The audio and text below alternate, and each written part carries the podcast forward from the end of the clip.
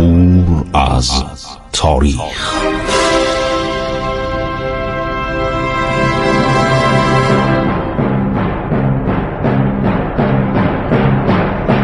کاری از گروه جوان و اندیشه رادیو جوان.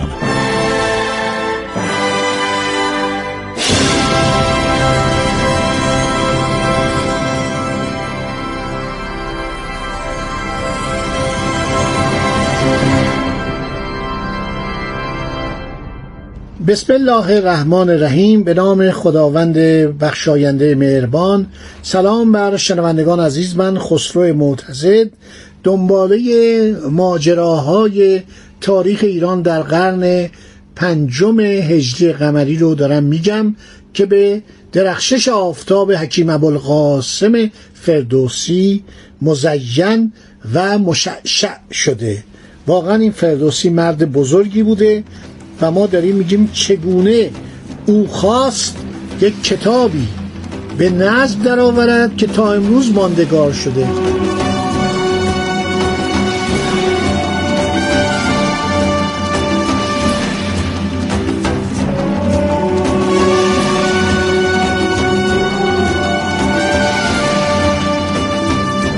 این فردوسی دوستان عزیز هر شود که سعی میکنه که به نظم شاهنامه بپردازه. یک شخصی به نام ابو منصور محمد ابن عبد الرزاق این مجلس شعر داشته، یعنی شعرا جوانان رو دور خودش جمع میکرد، بهش میگفتن ابو منصور عبد الرزاق کنارنگ. کنارنگ یعنی فرماندار نواحی مرزی بوده که اسفحسالار هم بهش میگفتن. اسفحسالار یعنی سپهبد. یه چنین آدمی بوده. یک وزیری هم داشته، نسبتی داشته با ساسانیان. به دستیاری وزیر خودش دهقانان، موبدان، راویان داستانای ملی رو از سراسر ایران به توس فرا میخونه. باغات خیلی قشنگی ما داشتیم، از باغات ایران خیلی تعریف کردن. در این باغی که داشته اینا می نشینن، به اصطلاح محققان ایرانی کتابی به نام شاهنامه ابو منصوری می نویسن. این به نثر بوده، از داستانهای قدیم ایران رو جمع می کنن و به نثر در سال 346 هجری میشه سال 957 میلادی، قرن دهم میلادیه. 5 سال پس از پایان یافتن شاهنامه ابو منصور عبدالرزاق در جنگ با غلامان ترک دستگاه سامانی کشته میشه و اونها میان و فرمانروای خراسان میشن. خب در داستانا اومده که ابو منصور عبدالرزاق کنارنگ و فرماندار عرض شود که توس، که نیشابور هم اون موقع جزو توس بوده، چون توس و نیشابور همیشه با هم نام بردن در تاریخ. ایشون قبل از که این اتفاق بیفته در این گروهی که جمع میشن 2 جوان با استعداد رو پیدا میکنه که اینها میان و قرار میشه که نظم شاهنامه رو آغاز کنن. یعنی میگه شما این کتابی که ما به نثر کردیم، اینو نوشتیم، این مورد توجه ایرانیا زیاد قرار نمیگیره. ایرانیا عاشق شعرن، بنابراین من حاضرم تمام هزینه های شما رو بدم که شما به جای اینکه کشاورزی کنید، کارهای به اصطلاح دامداری و دامپروری انجام بدید، کتاب ها رو جلوی خودتون بذارید، نگاه کنید، تاریخ ایران رو عرض شود که به نظم در بیارید. میگه شما بیاین تاریخ ایران رو بنویسید. حالا تاریخ ایران اون موقع که از این اکتشافات باستانشناسی خبری نبود، قرن 19 نبود، رابینسون نخونده بود، ما اصلا نمیدونستیم سلسله هخامنشیان چیه. ما یه سلسله پیشدادیان و کیانیان میشناختیم. این اشکانیان و اینا همه محو شده بود، ولی فردوسی میرسه به آخر اشکانیان. در شاهنامه نگاه کنید، یکی از شگفتی‌های دنیا اینه که اسطوره میاد میپیونده به تاریخ. یعنی شما از اواخر اشکانیان فردوسی به نظم میکنه و تمام دوره ساسانیان تقریبا ما میتونیم به فردوسی مراجعه کنیم، به شاهنامه مراجعه کنیم.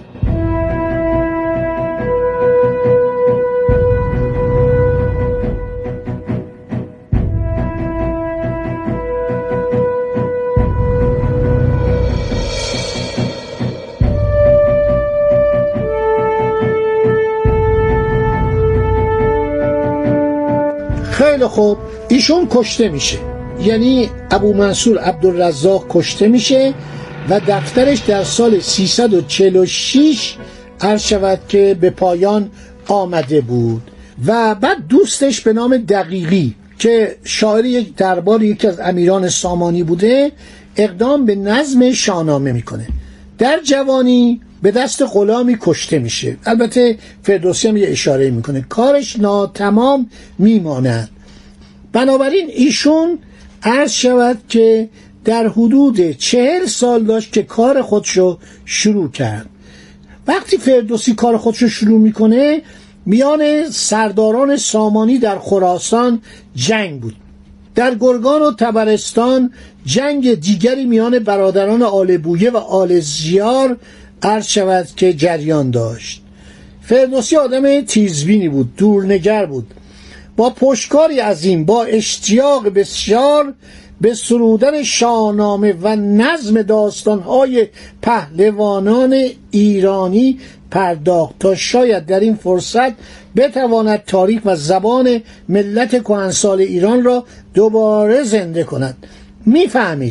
میفهمید که غزنویان سر و صدا بلند شده بود، غزنویان دارن میان و بعید میدونست که اونها حمایت کنن از یک اثر حماسی ایرانی. به قول نلتکه، این اسمو به یادتون باشه، تئودور نلتکه، این بزرگترین ایرانشناس و محقق ایرانشناس، کسی است که تمام تاریخ ایران رو واقعا این زحمت کشته، تاریخ تبری رو به آلمانی ترجمه کرده و خودش بر اون کتاب تعلیقاتی نوشته. این آدم کتاب شاهنامه رو اسمش میگه حماسه ملی ایرانیان. فردوسی اجسم کنید 40 سال است شروع کرده به سرودن عرض شود شاهنامه در یک فضای عالی روستایی.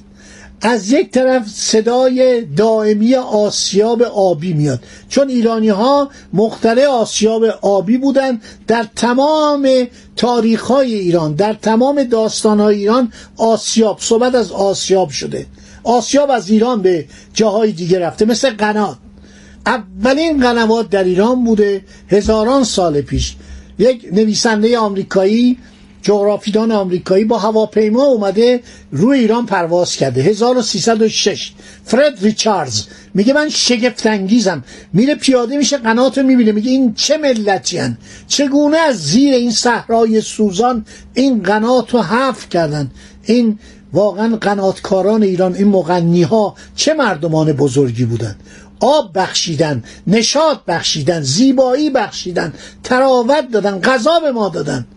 این گندم چگونه در کبیر به عمل اومده، چگونه خراسان و اصفهان و جای دیگه. این قنوات، ملت ایران چه ملت کوشایی بوده و ملتی که از زیر چنگ آوار مغول، از اون زیر آوار آتش سوزان مغول که بالای 1 میلیون نفر در نیشابور قتل عام کردن، دوباره سر بلند کرده. مرغ ققنوسه، از وسط آتش میاد بیرون. خب دولت سامانیان در حال سقوطه و این آقا 20 سال عرض شود که این کار میکنه. همسر فردوسی بانوی بسیار بزرگواریه، اسمشو نمیدونیم، شاید هم در میان اشعارش باشه. این زن پیوسته به فردوسی کمک میکرده، زبان پهلوی میدانست. استاد سعید نفیسی در یکی از نوشتهاش نوشته این زن زبان پهلوی رو براش ترجمه میکرد. پس از حدود 20 سال نخستین بخش کار او که به نظم آوردن اکثر داستان‌های شاهنامه بود پایان یافت. سال 384 قمری که فردوسی خودش در شاهنامه بهش اشاره میکنه، 994 میلادی دولت سامانیان سقوط میکنه. 2 سال قبل از این تاریخ بخارا پایتخت ایشان به دست ترکان آل افراسیاب میفته. فردوسی در این سالها هنگامی که نخستین مرحله کارش را تمام کرده بود 2-3 سالی شاهد کشمکش‌های زورمندان بود. مشکلاتی براش ایجاد شد. عرض کردم که یک دختر ازش بعدها میمونه، موقع مرگش پسرش در 37 سالگی میمیره. خیلی داغدار میشه بیچاره. این مرد بزرگ واقعا آدم اشک از چشمش میاد که چه بلایی سرش میاد. فردوسی پس از امیر سامانی، امیر خلف ابن احمد صفاری و سبکتکین دیگر کسی را نمیشتاق که شاهکار عظیم او را قدر و بهایی دهد.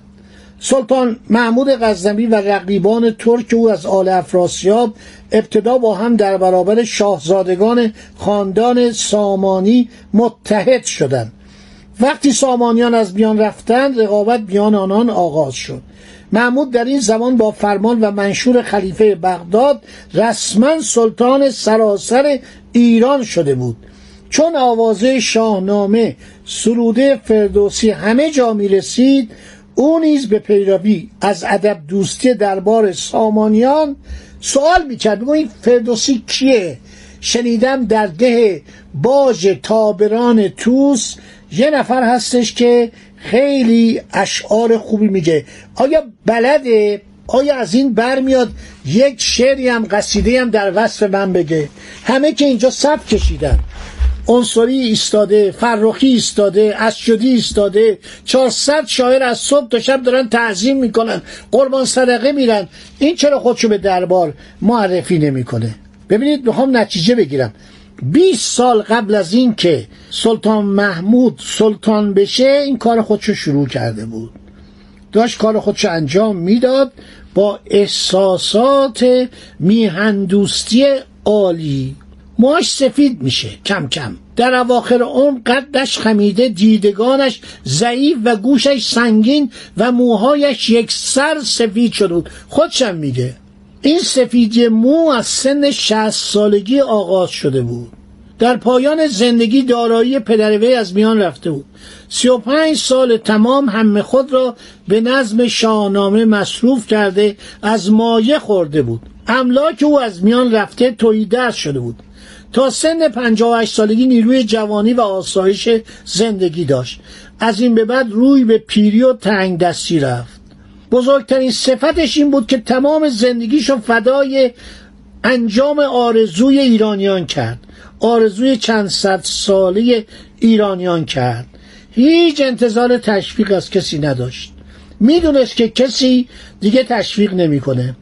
حالا از اطراف اومدن هی بهش گفتن که آه این چیز آدم خیلی حسابی ها، سلطان محمود آدم خوبی ها، سلطان محمود رو دریابا، اینقدر خودتو کنار نکشی.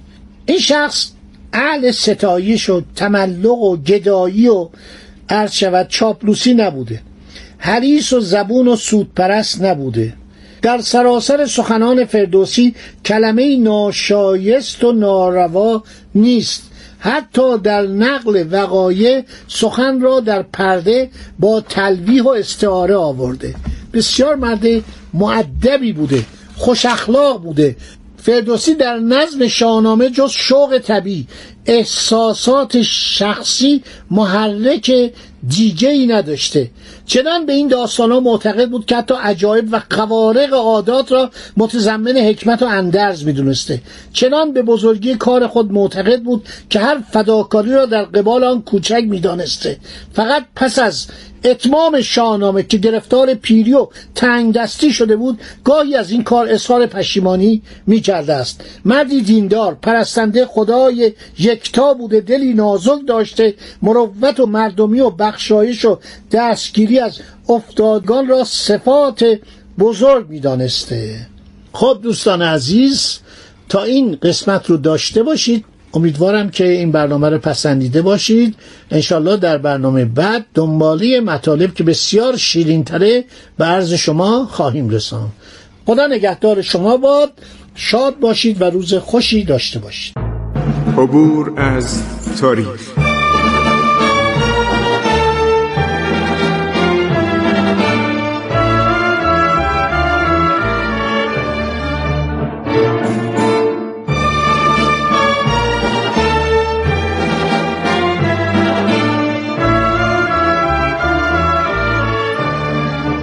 ایران با شکوه، 2800 سال تاریخ. سرگذشت ایران ما به روایت خسرو معتضد.